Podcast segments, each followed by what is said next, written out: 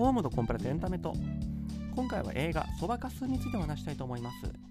この作品は2022年12月に公開されました玉田真也監督の、えー、日本映画でして主演はドライブ・マイ・カーのあのドライバー役で一気に名を挙げました三浦透子さんです。どういった映画かと言いますとアセクシャルの女性の話。まあ、このアセクシャルって何かっていうのも私も今回の映画で初めてちゃんと勉強したところがあるんで偉そうに言うのもあれなんですけども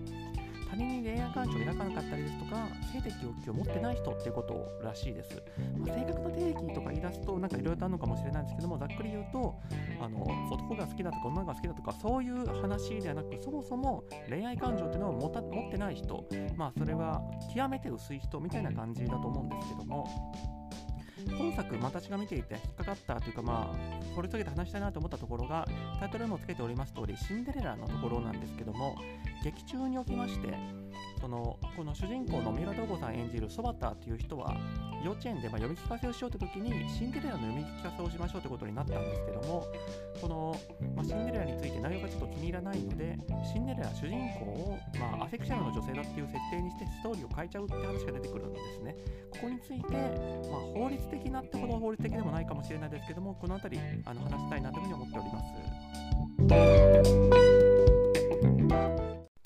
で、まずここからは、もちろんネタバレになるんですけども、作中で何が起きたのかってところを、えー、と先にまとめたいんですが、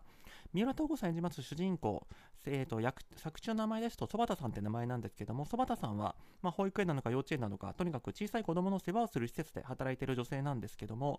どうもこの保育園においては、職員が持ち回りで、なんかデジタル紙芝居みたいなのを作って、えー、とそれを発表するっていうのをやってるみたいでして、その子供たちはあの普通の紙芝居よりもこのデジタルで、つまり、えー、と音声も事前に吹き込んでやって、えー、と自動でその紙芝居といいますか、えー、と紙芝居における絵の部分が、まあ、アニメーションしていくっていうのを見るのが好きであるということで、そば田さんにも、えー、と次はシンデレラであなたが作ってきてねっていうふうに渡されるっていうことになるんですが、あの普通の紙芝居だったら、もちろんその絵っていうのは事前に渡されていて、でストーリーっていうのもその紙芝居の裏に書いてあって、それを読み上げるって感じだと思うんですけども、ここがポイントになってきますのは、えー、とこのデジタル紙芝居ではもう絵自体も、えー、と職員、今回ですとこのそばたさんが自分で書くし、音声も事前に吹き込んでるんで、その自分で勝手に作った台本を読んで、その場であの違った話にするってことももちろん可能になっちゃうってことが、えー、と肝だと思うんですけども、えー、とこの作中におきましては、そばたさんと友人、まあ、前田敦子さんが演じてるんですけども、この友人と2人で、えー、とシンデレラの、まあ、絵を描いて、このストーリーを吹き込むっていう時に、あの2人して、このシンデレラって話は気に入らないよねっていう風に話が盛り上がっていくわけです。まあ、この盛り上がっていく感じもなんかこう、深夜に酒飲んだ勢いで、あれがいい、これがいいみたいになっちゃってるみたいな、ちょっと痛々しさを、痛々しさを感じないでもない、ではないんですけども、そこで、えー、とこの前田敦子さんからの提案によってこのシンデレラっていうのがアセクシャルっていう設定だったらつまりこのそばたさんと同じように、えー、と男性を好きにならないっていう女性だったらどういう話になるだろうかみたいに改変するっていうところに入ってくんですけどもちなみに多少話は脱線するんですけどもこのシンデレラっていう話がそもそも気に入らないと。このシンデレラっていうのは何ていうか女性にとってあの地位が高い、金持ってるとかそういう男性に認められる、そして結婚するっていうのが一番の幸せであって、あのそれがあの人生において大事なことなんだよみたいな価値観をつけてくるっていうのはいかがなものかと、前時代的だみたいな発想って、これってなんか昔からよく言われるよなって気はしていて、私、あの、こち亀、こちら葛飾区亀有小山発書っていう漫画がまあ大好きで、子供の頃本当に何度も何度も読んだんで、正直100巻までくらいだったら全部の話覚えてんじゃないかなってぐらい、まあ、よく覚えてるんですけどもこち亀の80巻か90巻ぐらいで多分同じような話があったと思うんですよね。えーと、主人公の両津、まあ、両さんが、えーと、そのシンデレラの話をしていく中で一番美人な女性が王子様に選ばれて幸せになるなんてそんないい話でも何でもないと美人が選ばれて幸せになるってのはそんなにミス・ユニバースがあの美人だからえー、と栄冠を得られたみたいなもので、あの女の子の夢っていうのはおかしいと。もともと美人だったから選ばれただけであると。まあ、そういった話をしていて、まあ、これに対して、まあ、常識的な路線ということで、あの同僚の、えー、と中川ですとか玲子といった、まあ、他の警察官があの先輩そんなこと言っちゃダメですみたいに確かめるんですけども私も当時この話を読んでそうシンデレラってそうだよなっていうのは亮さんの言う通りだなっていうのは感じていてそう美人な女性が王子様に選ばれるって何がいい話なのっていうところがあってりょうさんもその時まあ指摘してたようにその魔法で綺麗になる前のシンデレラを見て王子様があの娘はなんて真面目なんだと私の、えー、と妻にしたいって言うようんだったらまあ愛かもしれないと。ただそのダンスパーティーの中で一番綺麗だったからっていうのはちょっとその後の人生とかを考えても大丈夫なのみたいなところはあったりすると思うんですけどただこれって今にして思い返すと、まあ、りょうさんがそういうことを言ってで中川とか玲子がいやいやこれはあの夢があふれるいい話なんですよみたいに返すのってなんかちょっと特殊な展開だなって気はしてるんですよね。あの亮さんが暴言というかあの常識から外れた暴論を言ってあの常識人代表の中川ドレイクがたしなめるっていう展開自体は、まあ、いつも通りのこっち亀いつもやってる展開だと思うんですけどもあの亮さんってどっちかっていうと保守的な思想を持ってる人だと思っててあの昔の価値観というかあの懐かしものが大好きだったりとかあの昔ながらのなんか女は散歩後ろについてみたいなのが好きみたいな、まあ、下町のチャキチャキの女が好きみたいにも言ったりするんで、まあ、その辺の実際の好みは分かんないですけどもそういう、まあ、保守的な価値観というのを隠さない昔ながらの頑固親父みたいな人なんですけどもこの回ってその女性にとっての幸せとしてあの男性に選ばれるのが幸せなのはおかしいだろうみたいななんかどっちかというと進歩的なことを言ってるんですよね。その意味で逆にそのまあ、霊子とか多分今ちゃんとキャラクター作ったらフェミニストになるんでしょうしそれをその霊子とか中川があの美人な人が幸せになるっていうルッキズムを擁護するみたいなのは今の感じからするとなんかちょっと変わったエピソードだったなって感じはしたりするんですけども、えー、とここで話元に戻りまして、まあ、そういうふうに、えー、とまあちょっとその場のノリっていう感じはちょっと否めないものの、えー、と三浦透子さん演じます曽畑さんはシンデレラをアセクシャルの女性の話に変えてしまったと。なので、えー、と幼稚園、えー、とこの保育園のこの読み聞かせ会において、まあ、曽畑さんも PC 開いてスイッチピッて押したらもう改変したストーリーがずっと流れてくってことになってくるんですがまあこれもちょっと保育園側としてもそのいきなりえー、っとその新人の曽畑さんが作ったやつを事前のチェックなしで流すのはいかがなものかっていうふうには思わないでもないものの、えー、とこの日の読み聞かせ会は単に幼稚園児、えー、と保育園のその子どもたちだけじゃなくて授業参加みたいな感じで保護者も来てたっていうのがありましてもしかしたら子供たちだけだったらなんかシンデレラってこういう話なんだってそのまま受け取ったかもしれないもののこの作中においてはもちろん親はシンデレラってこういう話じゃないって知ってるんでざわざわし始める。ってときことでその曽畑さんの方が逆にあのそのプレッシャーに耐えきれなくなって途中で再生を止めてしまうっていう風につながっていくんです。でもっと言うとこれ保護者参観どころかもう地元議員まで見に来てた、まあ、なんで地元議員が読み聞かせ会を見なきゃいけないのかってのはちょっとわからないんですけども、まあ、なぜか来てたので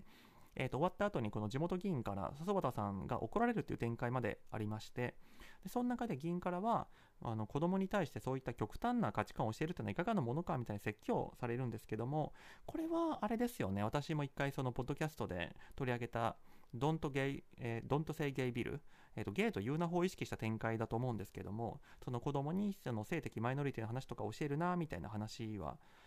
まあそれを意識したところだと思うんですけどもそういうふうにまあこの曽畑さんはもうケチョンケチョンにされてしまうという、えとエピソードがこの映画の中で出てきたということです。このエピソードを見て私が思ったことというかまあこのポッドキャストで話したいなと思ったところが何かってことなんですけどもこれってなんか憲法の授業の判例で出てきそうな事件だなみたいなそういうところですね。例えば、えーと、政治的主張の自由の話みたいに構成することもできるんでしょうし内心の自由みたいな話もできるのかなというふうに思っていてえーと、政治的主張の自由とはどういうことかって言いますとつまり、えーとこの曽畑さんにおいてアセクシャルっていうその性的思考があるんだよと、それをみんなに広げたいんだってことを職場で主張していいのかって問題になってくるでしょうし、えーと、リーディングケースで言うと、えーと、代表的な過去の裁判例で言うと、まあ、サルフス事件とか、ま、結構似てるような気がするんですけど、えーと、サルフス事件と言いますのは、えー、と北海道のサルフスって町で起きたからサルフス事件なんですけど、当時は国営企業だった、まあ、郵便局の職員が、その職場において政治活動をしていましたと。それをその職場の方が、郵便局の方が職場の規律を乱すからということで禁止したんですが、郵便局職員の方が、私には政治活動の自由があるんだと、これはもう憲法でも、えーと、認められている人権なんだと、それをあの抑圧することはできないんだみたいな形で裁判を起こしたっていう事件でして、あと内心の自由みたいな風に構成することもできるのかなと思っていて。内心の自由というのも同じくま憲法上の権利なんですがその誰もその心の中で思っていることみたいなことを侵害することはできないみたいな、まあえー、と人権があるわけですけども、えー、とこれに関する裁判例だと、まあ、君が代、えー、と拒否事件とかそういうやつですかね、まあ、これも公務員の話ですけども、えー、と学校の中学校がなんかのせい先生があの私はその軍国主義の日本が嫌いですみたいな理由で、えーと、卒業式で君が代を歌うことを拒否した、あるいはその君が代の伴奏を拒否したみたいな、まあ、そういう事件が起きてるわけですけども、えーと、こっちを今回のシンデレラ事件と結びつけると、そばたさんはあのシンデレラが嫌いですと。そのアセクシャルで曽畑さんにおいてシンデレラみたいなその男女間の恋愛関係こそ素晴らしいものだみたいなそういうことを来賛するような話を読み聞かせられるってことはあの曽畑さんの心の平穏を乱す行為なんですと。でそれを職務上の命令として無理やりやらせるってことは人権侵害なんですみたいな風に、まあ、構成する、まあ、これ絶対裁判勝てないわって気はするんですけども、まあ、そういう構成は可能は可能ってことだと思うんですけども、えー、と今回の話、まあ、法的な話として、まあ、そういうふうに読み解けるし、まあ、どういう話どう押し付かせるのがいいかみたいなところを考えていくとまあただこれまあ、大学で法律とか勉強してやって実際に仕事で法律使う人の感じであるあるだと思うんですけどもあの学生の時は今言ったみたいなその人権の観点からしてこれはいいのか許されるのかみたいなことをあの真面目にけんけんがくがくと論じたりするんですけど実際仕事でやってるとなんかこれ人権問題とかそういう話をしなくても解決することっていっぱいあって今回も、ま、人権問題みたいに構成できるんだけど別に人権の話にする必要ないよねってもう自分の中で直感的に答えが出ちゃってるところはあるんですけどもえっ、とまず今回の話が一応人権の話になるかならないかで言うとまあなるのかなっていう感じですね。いや勝つ勝てる勝てる勝てないじゃなくてなるかならないかというと多分なるんだろうなって話なんですけどあの勝てる勝てないで言うと多分勝てないだろうなみたいな話で、えーと、政治的主張の自由っていう論点でいけるかっていうとまずこれ、まあ、政治的自由の政治の話なのかっていうところで言うと多分政治の話になるんだろうなと思っていてつまり、えーと、アセクシャルの女性に対して抑圧をするってことはその政治みたいなあのいろんな意見があってどうこうじゃなくて人権侵害人権抑圧なんだから、えーと政治の話じゃないんだみたいな議論って最近結構起きてるなと思っていて例えばこの間のカタールワールドカップなんかでもまあいろんな国の人たちがそのボイコットだとか、まあ、反対運動みたいなのをしてるわけですけどもこれに対してその政治活動をあのワールドカップスポーツの場でするなっていう反論があったりもするんですけども、えー、とこの政治活動をするなって言葉はその意味ではすごく危険なところで例えばあのタリバンとかそういうところが女性の人権を抑圧してますって時にそれはそのアフガニスタンにおける政治的決定であって人権の問題じゃないんだって言い出すとあのこの世のあらゆる人権侵害がその内政干渉を許さないみたいな感じで認められちゃうってことにもなったりしていてやっぱり、えーとまあ、少なくとも今の国連の考え方としてはその基本的な人権を抑圧するものについてはそれは政治的な決定ではなく人権侵害人権抑圧だってことであのどんな国の政府でもそんなことをする権限はないんだ、まあ、まあ、あえて言うとその国連に加盟している以上はあの政治的意思決定ではなくそれは国連憲章違反、えーと、人権侵害というのはあの国連に加盟している限りはやっちゃいけない行為なんだっていうのが、まあ、今のその、まあ、政治的な見方だと思うんですね。じゃあ今回のこの曽畑さんの事件においてもアセクシャルのそのものを言う権利をまあ、侵害してるんだから人権侵害の話かっていうと、うん、ただ別に、曽畑さんがこのシンデレラを読むことによって何か侵害されてるかっていうと、直接そうではない。だって別に世の中にはあの男女関係を商用する、男女関係を来賛するストーリーがあったっていいわけなんで、その男女関係を来賛するストーリーが存在すること自体が曽畑さんの権利を侵害してるってことはそれはありえない話なんでなので曽畑さんがやろうとしたことっていうのはやっぱりどっちかっていうとその自分の身を守るためじゃなくてアセクシャルの地位向上アセクシャルのその認知を、まあ、社会に広げるためみたいな話でそれはやっぱり政治活動ですよね。なのでまあ政治的主張の自由みたいな話になってくるところだと思うんですけどうんまあ、職場で政治活動をする人っていうのはもちろんどんな時にも一定程度いるわけですけどまあこれはやっぱり職場の規律を守るって意味でその職場側保育園側においてある程度その曽田さんに対して指揮命令する権利があるところだと思いますしでさっき申し上げたその人権問題までいかなくても解決できる問題っていっぱいあるよねってところにつながってくるようにいや普通は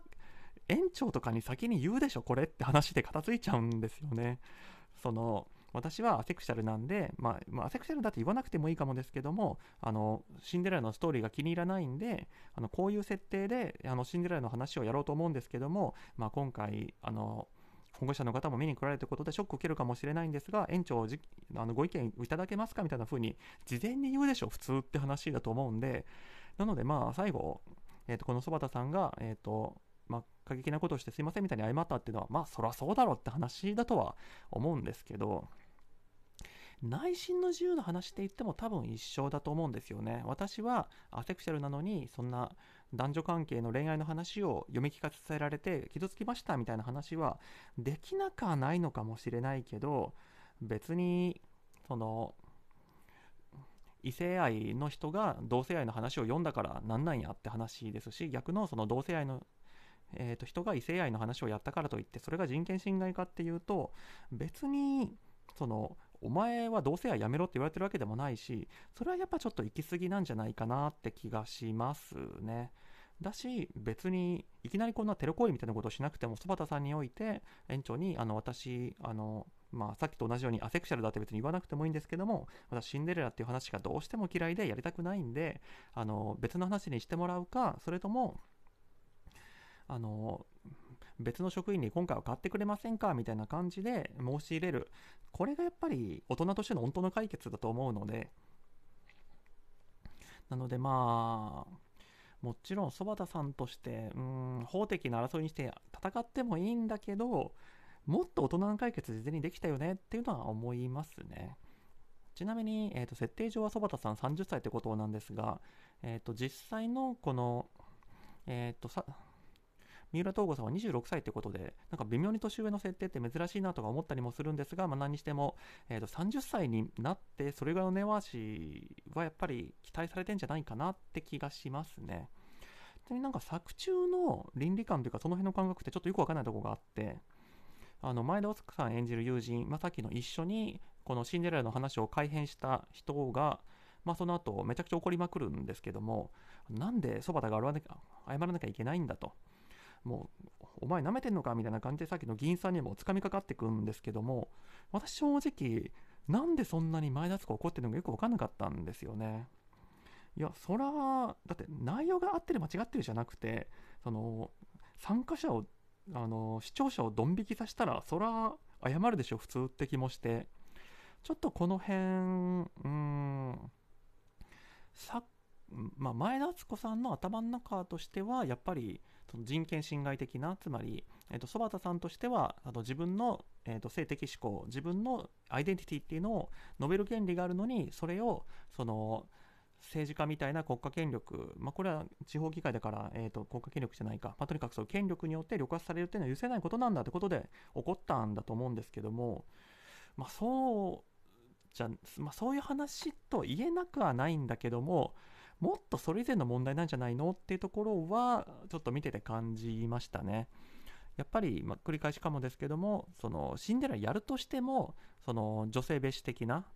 まあ、例えばその王子様がもうちょっとなんか別の理由もあってシンデレラに惹かれたみたいな描写を足すとかなんかそれぐらいのそのマイルドな表現にするとかいろいろあっただろうになんかいきなり主人公はセクシャルに変えちゃうっていうのはちょっと飛躍しすぎな気がしますしうん、ここの辺りのやり取りは正直あの全体でいい絵かなと思うんですけどもちょっと理解が追いつかなかったとこがありますね。では最後に映画の感想なんですけども、なんか他の方のレビューですとか、2020年のトップ10みたいなのを聞いてると、年末に最後すごいのが入ってきたみたいな感じで、この、えー、そばかすを上げてる方が結構いらっしゃるんで、すごい傑作みたいに見てる方もいっぱいいるんじゃないかなというふうに思うんですが、私としては、まあまあ面白い。ぼちぼち面白いって感じですね。いや、いい映画だし、面白いんだけど、そんな熱狂するほどじゃないなっていう感想ですね。もちろんこのアセクシャルっていう、まあ、今まであんまり誰も扱ってこなかったテーマこれを正面から取り上げたっていうところは、まあ、すごく意欲作といいますか評価すべきされるべきところだと思うんですがそのアセクシャルってこのなんだよとこういう生きづらさがあるんだよっていうそこの説明で終わってて映画的な面白さそのアセクシャルっていう属性を利用してなんかドラマに生かしてるというかそれによってなんかスペクタクルが生まれるみたいなそういう映画として面白いまで言ってないような気がしてそこでちょっと私と温度差があるのかなって気がしました。ただまあ私自身はあのドライブ・マイ・カー以来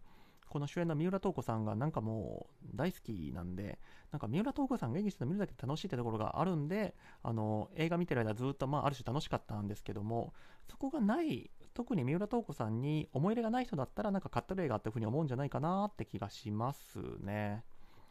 いやだってこの三浦透子さんなんかいいですよね。あのドライブ・マイ・カーでもなんか、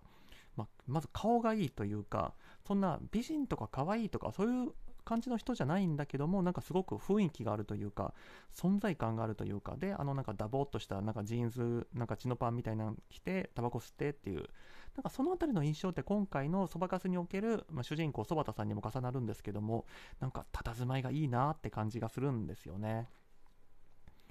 で、まあ、意欲作っていうのに先ほど申し上げました通り、その描写として面白いところはいっぱいあると思ってるんです。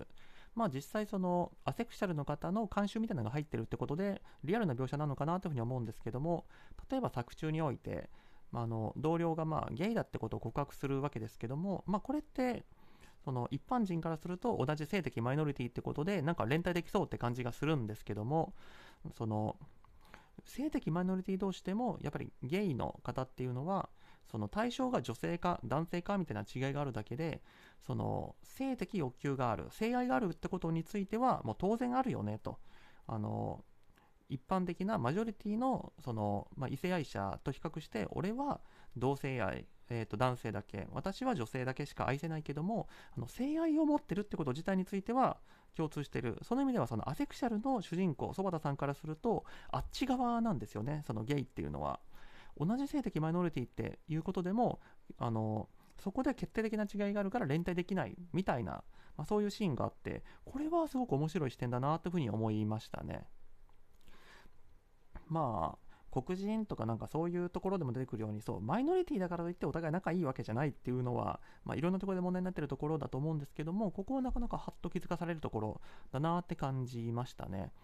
であとまあ映画の話とは直接関わらないのかもしれないですけどもなんか私昔そのまあ、家庭のいざこざみたいなその掲示板の話とかそういうのまとめたやつとかよく読んでた時期があるんですけども大体なんかその鬼嫁みたいな文脈で結婚したのに妻がセックスさせてくれませんと私はどうしたらいいんですか？みたいな話だとか、まあ、逆のパターンもありますよね。その妻の方の投稿で結婚したのに夫があの私とまあセックスしてくれませんとこれは愛情がないんでしょうかみたいな。で、大体、まあ、子供を作る時だけいやいや付き合ってくれたとか、新婚の時に1、2回付き合ってくれただけで、その後は全然相手してくれないみたいな話って、まあ、大体そういうのにつくコメントというか、アドバイスって、その、鬼嫁だと、政略結婚だとか、金目当てで結婚しただけで愛情なんかないんだ、みたいなことを言ったりするわけなんですけども、この映画を見てると、もしかしたら、その夫なり妻なりが、アセクシャルだった、まあ、アセクシャルまでいかなくても極端に性欲が薄い人だったみたいなケースもあるんだろうなみたいなことを考えていくとそのまあこういうマイノリティ一般にある話だと思うんですけども今までそういう言葉というか概念がなかったからあいつは変わり者だとあいつは鬼嫁だみたいな感じで簡単に済ましてきたけどもあの人としてそういう属性の人自体はずっといたんだろうなみたいなことは思ったりもしましたね。で、えー、と他にも作中の話でちょっと気になったところとしましては、まあ、作中ではその友達と思って付き合ってたのにその友達の方も俺今仕事忙しいからそんなに恋愛とか興味ないんだよねと思ったからあ仲良くなれると思ってソ田さんはその一緒に旅行行ったりと遊んでたのにやっぱり仲良くなってくると好きになっちゃったって言われてその男女の中に持ち込まれそうになったみたいなエピソードがそのアセクシャルのその生きづらさその異性の友達を作ろうとしても結局友達いられないんだみたいなところの描写があったりもするんですけどもこれもまあちょっと、まあ、先ほどのその消化しきれてないところの話になってくるんですけどもちょっとお手軽すぎるエピソードじゃないみたいな気がして。だってちょっとこれ私そのひねくれたものの言い方かもしれないですけどもあの冒頭であのこの三浦透子さんがアセクシャルなんだみたいな話、まあ、冒頭では出ないか、まあ、ある程度のアセクシャル、性愛がないんだって話が出て、で、この友達と仲良くなってって時に読めちゃうじゃないですか。ああ、絶対この男の方、そばたさんのことを好きになってるわと。で、断って気まずい思いになるんだろうって思ってたら、本当その通りの展開になって、ちょっとこれお手軽すぎないみたいなところがあるんですよね。例えば、このそばたさんの方に、その友情の愛情があるんだけどもどうしてもセックスだけはしたくないみたいなこととかこのそば田さんの方としてもその相手が恋愛感情みたいなの持ってるんだけどもあの友達として失いたくないからそれをうまくいなして付き合い続けたいみたいなその黒い感情が芽生えてるみたいなそういうそのもっとあの胸をえぐってくるような描写にできたんじゃないかなと思ってるんですけどもその最後その2人きりになって告白されてそれやっとあ私のこと女と見てたんだって気づくってちょっとこれそなんかそば田さんがアホみたいに見えてきてもいてだってもうそうなるに決まってるじゃないかみたいなところがあってそこでもなんかあアセクシャルって大変だねみたいな表面的なところで描写が終わってんじゃないかなみたいな不満はちょっとありましたね。まあ、これはあのうがった観客だから全部見えてるだけであの作中の登場人物に感情移入できてたらあ大変だねって素直に見れるのかもしれないですけどもなんかお決まりの展開だなって感じがちょっと私印象として受けちゃったので。で、1個だけなんかストーリーの辻褄の合わなさみたいなところちょっと引っかかったところが、まあ、割と後半のところなんですけども、伊藤まりかさん演じる妹が、その、あまりにも、まあ、ちょっと不自然な、この姉、そば田さんの行動を見て、実はお姉ちゃんがレズビアンだって知ってたんだよって風に怒って、まあ、ちょっと家庭内の空気が変な風になるっていう、まあ、ちょっとコメディ的なシーンとも言える気はするんですけど、まあ、そういうわちゃわちゃしたシーンになるんですけども、これって他とちょっと矛盾してないみたいなところがあって、さっき申し上げたような、その友達と思って付き合ってたんだけども、最後、まあ、男女の仲になりそうだったから、まあ、こじれちゃったって話があるわけなんですけども、あの、園田さん自身も、その、まあ、めんどくさいから、その友達と会ってることをデートみたいに表現されても、まあ、否定しなかったりみたいな感じですし、伊藤まりかさんも、あ彼氏とデートだね、いいね、みたいな風に言ってたってことを、えー、そういう描写があったりするんですけども、これって、さっきの後半のセリフ、お姉ちゃんレズビアンなんだ知ってるんだよってところと結び合わせていくと、あれ？じゃあ妹は、本当はレズビアンなのに、こいつ頑張ってなんか彼氏いるふりしてやがんなってずっとそう思ってたってこと？みたいな、そういう気持ち悪さはありますね。いや、彼氏となんか応援してたけど、どうせそんな彼氏なんかいないのにな、みたいな、嘘だって思ってたってことなのか、いや、なんかでもそん結構この妹さん、まあ、天真爛漫というか素直な性格のキャラとして描写されてるにも思えたんであれ実はずっとレズビアンだと思ってたよっていうところとどう結びつくんだろうかってところはちょっと気になりましたね。で、最後ちょっとだけ、まあ、細かいところで好きなところとしては、なんか作中で何回か宇宙戦争でトム・クルーズが走る姿が好きって話を出てが出てくるんですけども、私も好きですね。いや、確かに言われてみてはっきりと、あの、認識した、意識したってところあるんですけども、確かに宇宙戦争でトム・クルーズ走る姿はいいですね。他のヒーロー的なかっこいい走り方ちょっとな情けない走り方っても確かに言われてみたらそうだわって感じで、いやー、いいですね。確かに宇宙戦争のトム・クルーズが逃げる姿はいいですね。であと、三浦透子さん自身はあの北海道のご出身みたいなんですけども、作中で浜松弁をしゃべるんですけど私、まあ、親戚がそっちの方住んでるんで、浜松弁、三河弁、まあ、その辺のあの方言は割と喋れないけど聞いたことあるって感じなんですけども、ああ、お上手だなっていうふうに思いました。はい。まあ、だからなんだって話なんですけども。えー、というわけで今回はこの辺りで終わろうかと思います。ご清聴どうもありがとうございました。